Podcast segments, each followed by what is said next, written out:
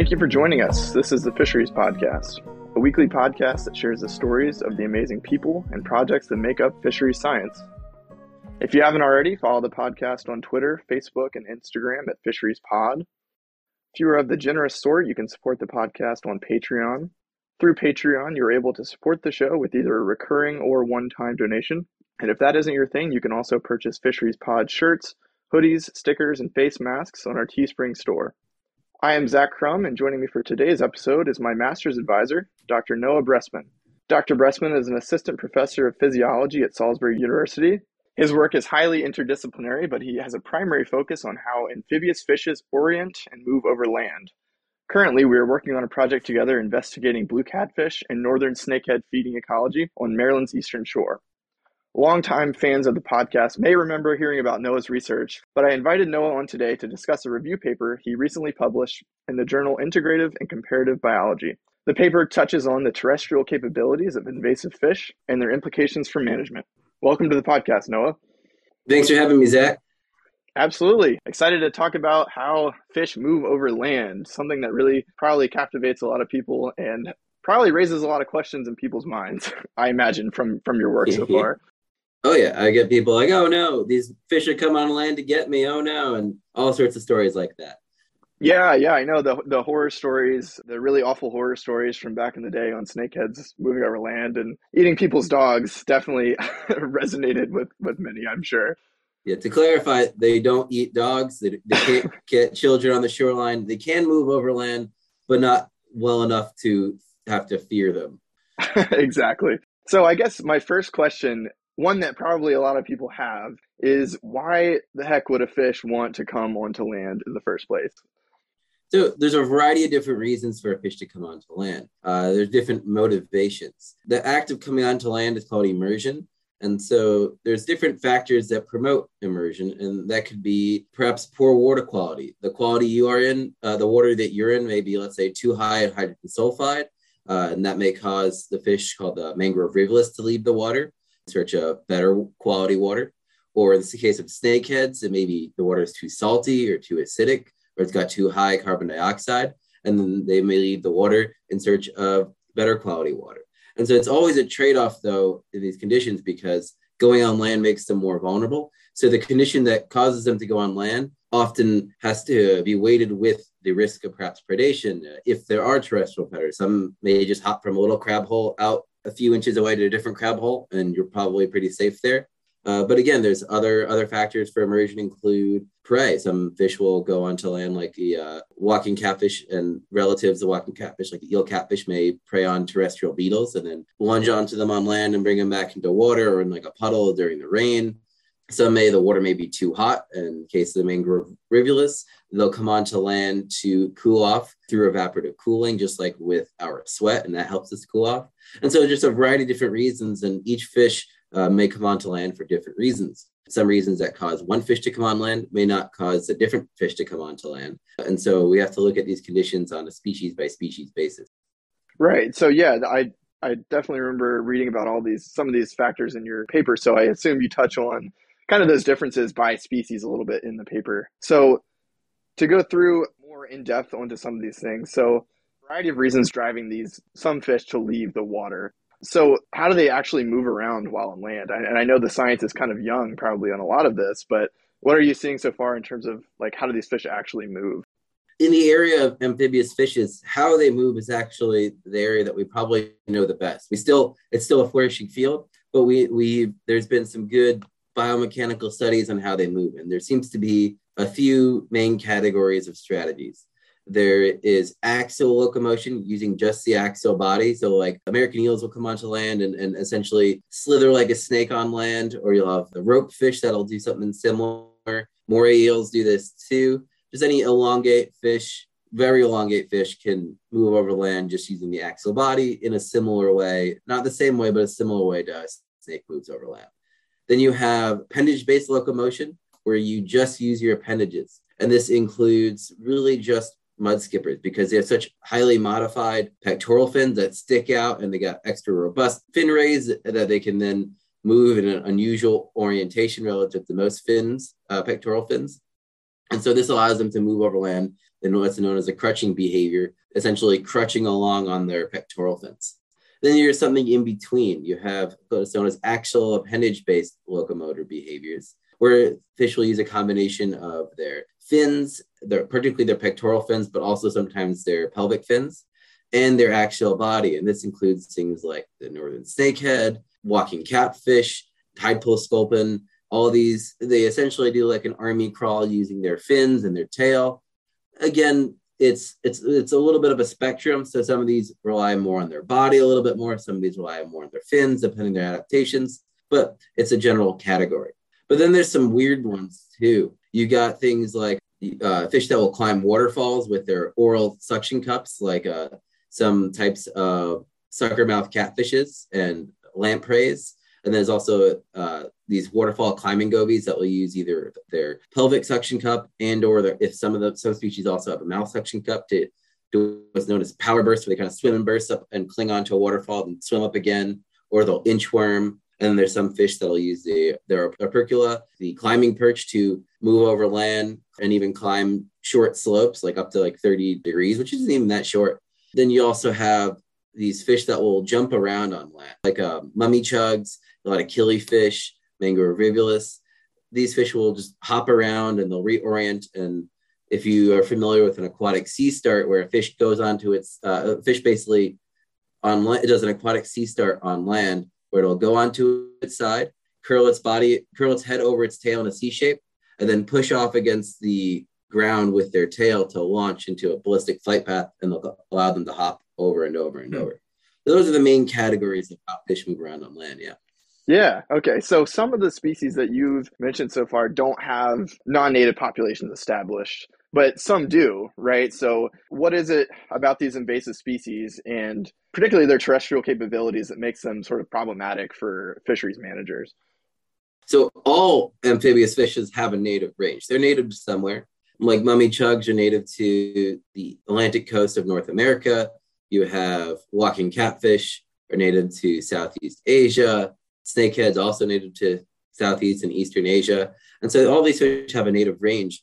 But they a, a piece that I touched on in this new paper is that I did a little analysis looking at the percentage of overall amphibious fishes. There's less than 1% of all fish are amphibious, but that may be a little bit of an underestimate just because of undersampling but about 1% of all fish are amphibious, uh, but about 10% or even more of invasive spe- fish species are amphibious. And that's because these fish have adapted to breathe air and live in condition, water conditions that are really harsh for other fish, that are really low oxygen. Um, and so they have these adaptations for extreme conditions that allow them to survive pretty much anywhere. Uh, so it's like, say, for example, snakeheads can survive under the ice and all the way up to over 100 degree water temperature. And they can breathe air. They can tolerate pHs down to like 4.5.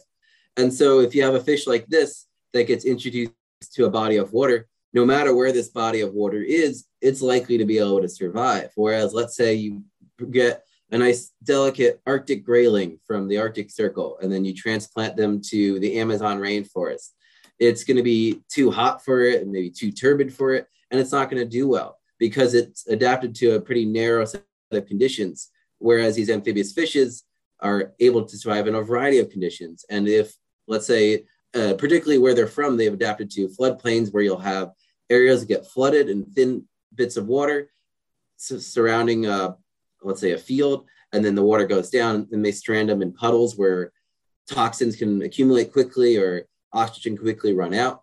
And so they've developed these adaptations based on their uh, their native environment, which may have facilitated the development of these amphibious behaviors. And then now they can survive in these other environments where, let's say, oh, this pond that I was introduced isn't the best quality pond. I can perhaps move overland to the next pond. Or like the case of uh, walking catfish in Florida, which are non-native to Florida.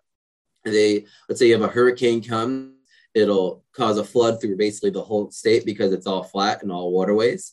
And the fish can then take advantage of that and feed and let's say even an inch of water on, on all the worms that come out in rain. And then they'll just go down into the storm drain system, survive underground because uh, in the storm drain system, and then pop up out of the storm drains during the next flood and take advantage of these extreme conditions because they thrive in these conditions. They've adapted for these conditions. And so if these fish have adapted for the worst, then no matter where you introduce them, it, even if it's the worst, they can survive, but it's not the worst, they can also survive. Whereas other fish that aren't adapted that well are less likely to survive in those conditions. Right. Yeah. So really just the hardiness of some of these amphibious invaders is kind of what makes them so potentially able to spread so easily. Exactly. And that's part of how they got introduced in the first place. Things like northern snakeheads, uh, they can breathe air and you can keep them in a bucket without any water for a day, or even just a bucket on itself without any filtration. And they can survive several days like that. And so they originally brought in from Asia for the live fish markets just because they taste good. You can keep them fresh really long, really easily. And so you can have them live at the market. People bring them home live easily without having to have like all sorts of fish tanks and pumps and whatnot. And so they got introduced through that method. Or there are also some fish are like like plecos and walking catfish and other species of snakeheads are again really hardy and indestructible. So people like, oh, let's bring them in the aquarium trade, have them in fish tanks. They're hard to kill. So they get in, then they're hard to kill. And they get out, fish fish uh, gets too big, their pleco gets too big, they release them to a Florida canal. And now you have a, a foot and a half long plecos all over Florida that can breathe air and move over land to some extent. It's crazy. Yeah, and one of the things I think about too, just being up here in Maryland, is you know the in the tidal systems here, how the the forest floods so easily on the high tide. It's like what if you know we know the snakehead are likely going up into those flooded forests, and if that water recedes and they want to stay up there, I mean they're more than capable of doing so, and then possibly moving around. So I always found that really interesting, that kind of tidal component into into snakehead behavior. Exactly. It's it's not like they're these fish are always move around on land. There's a spectrum yeah. of terrestriality. Some will only really rarely come on land, some will more often. But a lot of these behaviors, it may let's say it may happen at night, or it may just happen once during a flood where people aren't out looking for them. But all you need is one event till it's like, oh, I don't like this pond. I'm going to go to the creek 20 feet away, and then I'm there, and then now I never need to move again because the conditions are good. Uh, right. But in the case of these flooded forests and just these like tidal areas, the snakeheads and mummichogs will spread around. But mummichogs are native to this region, and you can see them in like an inch of water at all these salt marshes at like Assateague National Seashore or the Blackwater National Wildlife Refuge. You can see them from the boardwalk right under.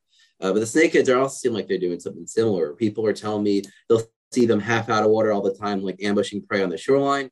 And so if the to recede a little bit, then they may get stranded on the shoreline, and that may cause them to go search for a new body of water and perhaps allow them to establish a new body of water. And they can hop from that body of water to another body of water, another body of water, and potentially another body of water. Yeah, it's it's possible. Uh, it hasn't. We haven't really looked into that, but the thing is, it's possible. So we need to consider that case in the case of managing these invasive species that may be able to spread from one body of water overland to another body of water. Right. Yeah. Because then all you need technically, right, is just a couple of individuals in one location and of the opposite sex, and things start happening, right? Exactly. exactly. This is potentially one of the ways that people think that snakeheads got into the Arkansas River and then into the Mississippi River. So they're just entered the Mississippi. So prepare to see them all over throughout the whole country soon. Uh, but the northern snakeheads were being farmed for food in in Arkansas. There was a this is early 2000s. They're illegal to farm them. They're delicious. So people were like, oh, we can get some good money for them. And then the first snakeheads were found in Crofton Pond in Maryland. And then they're like, hold up, these are now establishing as a invasive species population uh, or invasive non-native population. And the U.S. Fish and Wildlife Service declared them injurious wildlife. So nobody's allowed to farm them in the in the country. And then so they told the fish farmers in Arkansas that you got to stop farming them. And then a couple of years after that, people, or a little while after that, people started noticing these snakeheads in the waterways near these farms. And it's possible they, they escaped on their own, or perhaps somebody introduced them. But one thing that some fisheries people there told me that they think it was this one fish farmer who was told, okay, I got to get rid of these fish. He drained his ponds and then threw these fish on, on the bank and they're like, all right, they're gonna dry out, they're they're gonna die because they're fish, they can't breathe air, move over land, and that was that. But potentially those could have moved if there was a nearby creek, which there often is for fish farms, and Arkansas is very uh, a lot of waterways, a lot of flooded waterways, a lot of just kind of marshy areas with all these different canals connecting around, and so uh, and oxbow lakes and all that stuff. So it's potential that's how that happened and all you needed was a couple individuals of the opposite sex to, to happen to make their way to the same body of water, and that can establish a huge population. Right. Yeah. It really is a crazy concept. I mean, especially in the eyes of someone that's not a fisheries biologist, to think about, you know, fish that get up to what over 15 pounds crawling around on land. so I can I can see why it prompted movies to be written, and it, it really is just a crazy concept to think about. Mm-hmm. But it's crazy. Uh, what's crazier is that amphibious fishes can get even more than 15 pounds. Uh, they get a the world record is 19.9 pounds. But uh, in this paper, I also described the terrestrial locomotion of Arapaima uh, gigas for the first time, or Arapaima. I'm not sure what species is because it's based off of one online video that that didn't have any surrounding information on it, but it clearly mm-hmm. shows like roughly almost a hundred pound Arapaima hmm. crawling on land using a clear form of axial appendage based terrestrial locomotion. It's not flopping around randomly as some people may think. It's it's got a very controlled behavior. It's moving nice, calm in a stereotyped coordinated fashion over and over until it moves like 15 feet over land from where these people put them on the ground into this body of water. Then you can see it clearly changes its behavior to a swimming behavior once it's deep enough in the water. And so it seems like there's no limit to how large a fish can move over on, on land, or at least long, uh, in the short term. It may be, it may, let's say its ribs get may get crushed by gravity out of water after several hours on land, but for just a minute or two, moving from one pond to another, one creek to another, it seems like there's no limit to how large amphibious fishes can be. Yeah, I remember the video you showed me. it is absolutely crazy. It really does look like it's like it's done it before or something. Like it looks like it, it knows what it's doing, which is really crazy considering the size of the fish. It's incredible. Um, so they're mm-hmm. air breathers too, right? Arapaima? Yes. So they're osteoglossomorpha. Uh, so they all have, uh, they can all breathe air through their swim bladders. And so they can breathe air. They have some, some adaptations to make them have pretty robust pectoral fins. And they have thick armored scales that may prevent them from drying out that quickly and also may protect them from getting damaged uh, by moving over the ground. And so they have some of the elements for terrestrial locomotion. And not uh, not saying that any fish with those traits are going to go onto land, but more fit like if fish can breathe air, it's more likely to be able to go onto land. If it's got yeah. if it could support its body weight out of water, it's more likely to be able to go onto land. There's adaptations that make these fish more likely to do so, especially arapaima that also live in those rainy, dry season environments that prone to flooding and then perhaps getting stranded as waters recede.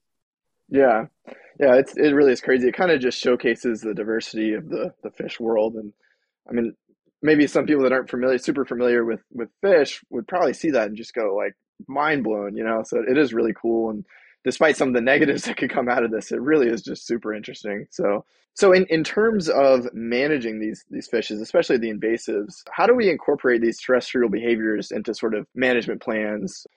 Currently, we we don't really, which is a shame. That's that's part of the main argument of what I'm making of, of um, the paper, where I compiled all data we have on invasive amphibious fishes around the world, or at least all the data I could find. Things even like what caused them to come onto land, how do they move over land, how far can they move over land, how quickly, what kind of surfaces do they move more quickly or more slowly on land. Uh, when they're on land, how do they find water or how do they find prey? Things like that. Just trying to compile all this information. And right now, all like the only ecological risk assessment that I've found that includes amphibious behaviors is the walking catfish, uh, where it, it, states that these fish can move over a, kilo- uh, a kilometer at a time over on land and breathe air. And but there's not really any strategies dealing with them, particularly in Florida, because the Florida is one big wet swamp that always gets flooded. It's hard to separate these waterways, and so there, there hasn't really been any effort to use their specific amphibious natural history information to prevent them from spreading, particularly also because they don't do well in cold water. By cold, I mean even northern Florida cold. So, uh, but with climate change, perhaps things will change and they can right. spread out from there.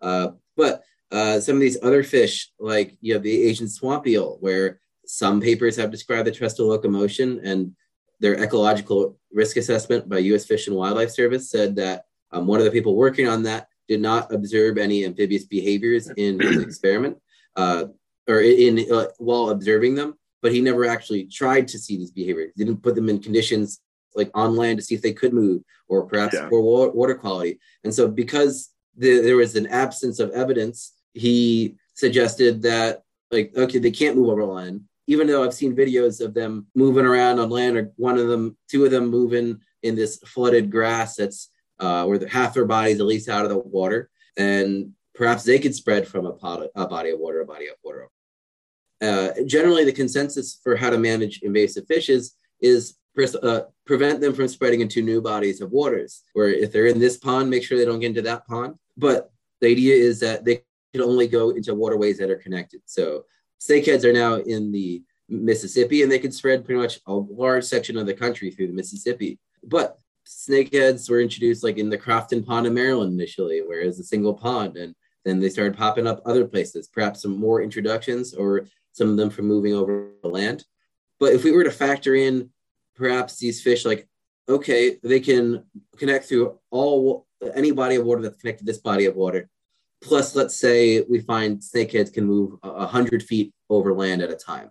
Then you can have the range of any body of water plus 100 feet around that. And so that may not give a, a, ton of room but that may be enough to like go from oh they're in this pond to this little creek. And then you can follow that creek. That could spread all the way through that creek to another pond that's nearby or get into a river from that creek that feeds into the chesapeake bay and then enters the rest of the chesapeake bay and so we could factor in like, like how and create these models of how far can these fish move over land. Uh, why do they go on? Uh, then we can figure out first first how far they move over land. We can figure out perhaps better predict how they'll actually spread, and we can also perhaps create barriers or obstacles around, let's say, uh, sensitive waterways, uh, or perhaps make traps or little things that, let's say, a snakehead isn't able to crawl over, like a little short fence then we can be able to prevent them from spreading and better predict their spread. If we know the conditions that cause them to come out of water, we can better predict where they're more likely to come out of water. What, if they're if the water is really nice quality in this area, then they're unlikely to do this these amphibious behaviors. But it's poor quality over here,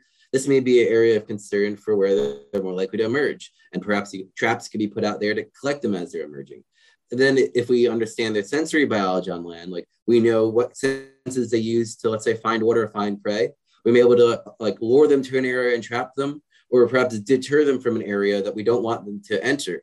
Uh, and this is all a lot of this is speculative because none of this has been done before. But that was the argument of this paper. Like, here's all this potential information on how we could uh, of things that we could factor into their management. Let's see. Let's try to work on this. And, and then like I guess my call to action in the paper is let's try to work on this and see if we can use this to better manage these invasive species. I can't guarantee it's going to improve it, but I think it does have a some credibility in, into improving the management of these species. Right. Yeah. So I mean, as research comes out that kind of starts to answer these questions of the how and why they're moving over land, um, perhaps it'll start to be incorporated more into these management plans, like you said. I, I think it's really interesting, and hopefully something we start to see more of. Yeah, I think there is one. There's one instance where I know that some of this data has been used to manage a somewhat amphibious fish. And this fish, I'm talking about is the sea lamprey. And I, hmm. they're not very amphibious, but again, it's a spectrum and they can climb small obstacles with their sucker up to about half their body length. And so typically people have been using like these small weirs that are like a foot tall or so that prevent them from moving upstream and it's pretty effective. But some of this data showed that even a shorter obstacle may be beneficial uh, may prevent them like a little bit shorter, a few inches shorter, may prevent them from being able to climb over these dams. And so that means you could drop these weirs down a couple inches and perhaps allow that may improve native fish migrations over these dams. And so factoring this specific information in, in particularly in this case, it's not leaving the water in, in coming onto land in huge bounds, but it is climbing a little bit out of the water. And this is a specific case where you're using biological data on the maximum climbing capabilities of lamprey to make a make barriers that are just high enough to prevent them from spreading up the dam, right? While also allowing for the least impact on these native fishes by, with this dam. Yeah, that's cool that it's starting to kind of receive some attention and, and people are starting to to factor it in. I guess is is kind of what we're looking for there, right? Exactly. So one other thing I wanted to discuss today with you um, is something we've got going on at the end of July. So for our listeners, kind of in the Chesapeake Bay region, did you want to kind of talk about what we've got going on as far as our invasive species fishing tournament on the Nanticoke River? Yes. So through a grant from the Maryland Department of Natural Resources, I got some funding for our lab to host a invasive species fishing derby on the Nanticoke River out of Sharptown on uh, right, on, right on the Nanticoke, a little outside of Salisbury, where we are. And we're currently, uh, particularly for your master's, we're currently studying the impact these fish are having on the native ecosystem by looking at their diet, particularly of their of blue catfish and northern snakeheads, to see specifically what kinds of fish are these impacting most, or what kind of prey items these impacting most. And we're also doing working with uh, USGS and the DNR on some other projects, um, like looking at their growth rates, their reproductive rates, looking at their reproductive hormones throughout the season, and all sorts of these other projects. So instead of us just going out one day at a time with one boat, collecting several fish at a time, or but you could usually get a good few, uh, like a hundred catfish at a time, or a couple snakeheads at a time. But what if we recruit hundreds of people to go out fishing and catch all these fish for us all at once, where we're ready with all these coolers and make it a big fun thing where people can get involved in invasive species management? First off, we get we'll be taking all the specimens from this research, taking them out of these waterways, taking these invasive species out of these waterways to uh, go into our lab for research for uh, to help with your master's research along with some other projects that we got going on. And then we're also going to be educating these anglers on the impacts these uh, invasive species can have on the ecosystem to encourage them to like understand what why they're going what's going on and their potential impacts. Uh, these fish have some impacts, and we're just trying to figure out are these the apocalyptic impacts or are these uh, bearable impacts that, let's say, maybe reduces the average abundance of all the other fish a little bit, but fits into the, a new ecosystem and doesn't cause too much chaos. And there's a spe- and the spectrum on that. Like you have largemouth bass here now; they're not native to Chesapeake Bay, but people they're not causing any new mass extinctions or anything like that, and people like them. And so perhaps that may be the fate of snakehead or someone else, but perhaps let's say snakeheads have a, a taste for endangered species that we perhaps don't want them to eat.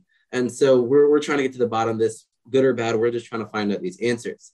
And so we're also going to educate these people on how this research is, it's not, it's not, some people love the snakehead, some people hate the snakehead. This research is not to get rid of the snakeheads. This research is to understand the impacts to decide whether we do or do not need to get rid of the snakeheads. And so that's something we're trying to work with the anglers some, uh, and trying to build trust between the angling community and the public and scientists because a lot of anglers distrust the, the scientists because they think ah the scientists are saying there's no fish in there so we can so they can stop increase the regulation so we can't catch any fish anymore. But that's not true. Fishery scientists don't get paid more or less if they say you can catch more or less of a fish we, we just want to make sure people can keep catching the fish they want to catch and have a healthy ecosystem to enjoy.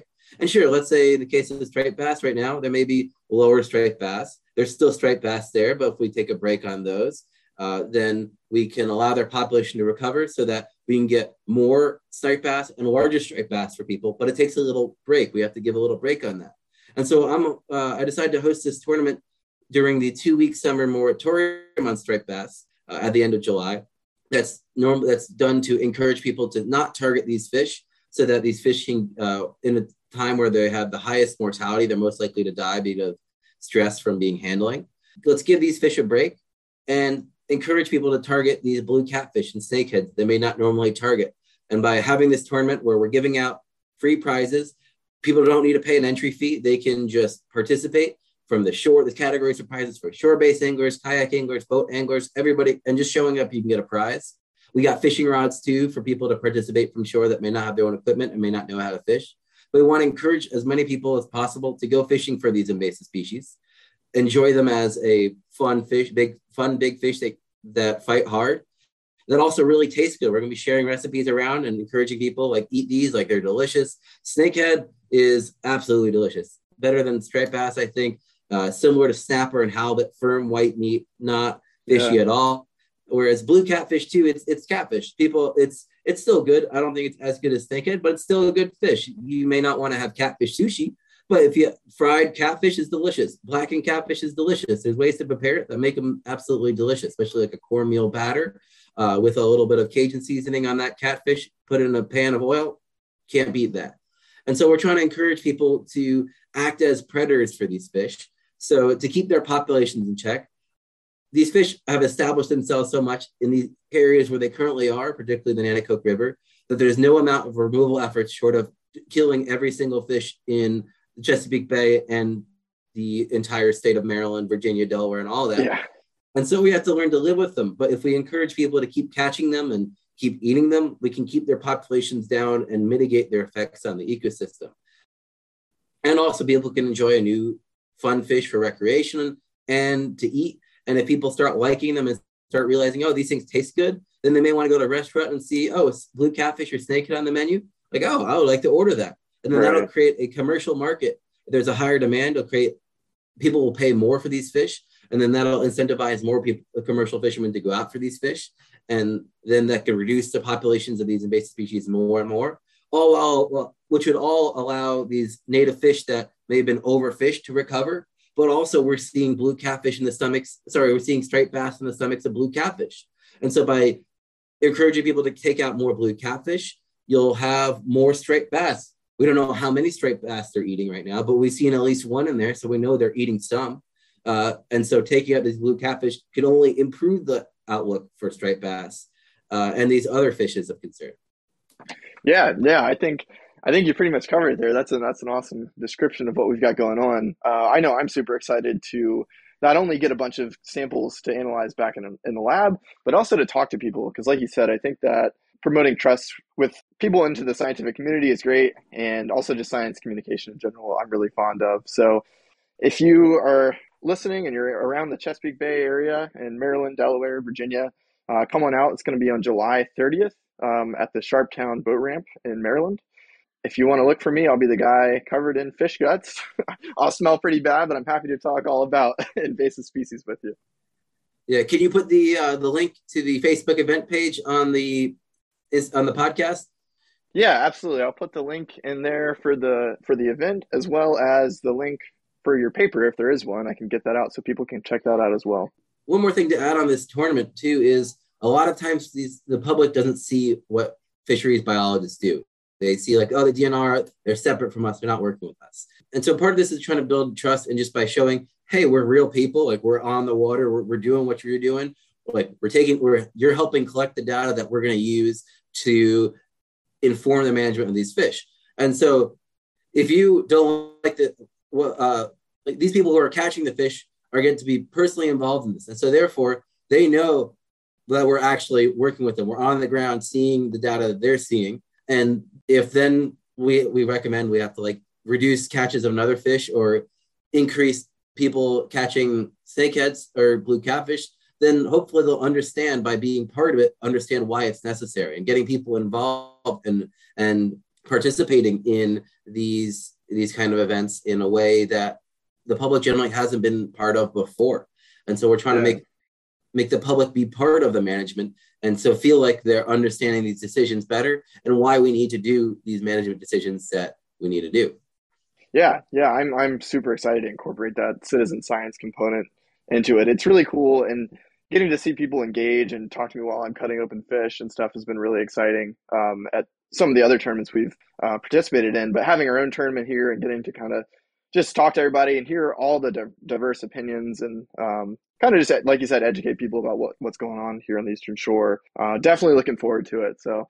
Hopefully it works out. We can make this an annual thing where uh, we can get data each year. We could track these populations over time track the data over time see how their diet's changing see how their growth's changing over time and just get the community involved in more and more and make it some big fishing festival with fish fries and food festival after it just uh, make as much people involved and aware of the situation as possible yeah yeah exactly so i'll go ahead and throw the link into the episode description um, but if our listeners want to get in contact with you personally noah what's going to be the best way to do that so i'm very active on social media and i'm not hard to find you can find me on instagram and twitter at Noah with Fish. You can find me th- through my email at noahbressman at gmail.com. You can just Google me and my website comes up. It's noahbressman.wixsite.com slash Noah. And we got to update that website, include a page on, on your research in there, but we'll do that another time. Uh, yeah. Yeah. I'm, I'm not hard to find. If you just search my name, I, I come up. I'm the only real Noah Bressman that I know of in the world. So feel free to message me however you, you want to. And if people don't have access to the manuscript based on uh, paywalls, uh, as a scientist, I'm able to share the free copies of this publication. So if you need a free copy, let me know. I'd be happy to share it out with as many people who are interested. Awesome. So thanks, thanks for coming on the podcast today. I know it was great talking about your new paper as well as kind of getting the word out about our tournament. So hopefully people will check out that paper and then participate a little bit in our tournament coming up in July. No problem. Thanks for having me. If you would like to get hold of us at the Fisheries Podcast, you can find us on Twitter, Facebook, or Instagram at Fisheries Pod, or by email at feedback at thefisheriespodcast.com. I hope that you enjoyed this episode. You can download past, present, and future episodes on your favorite listening app, or stream it from Spotify or thefisheriespodcast.com. And don't forget, you can help support the podcast with a monthly contribution through Patreon or by rocking some Fisheries Podcast logo merch available on Teespring. I'm Zach Crum, and thank you for listening to the 179th episode of the Fisheries Podcast.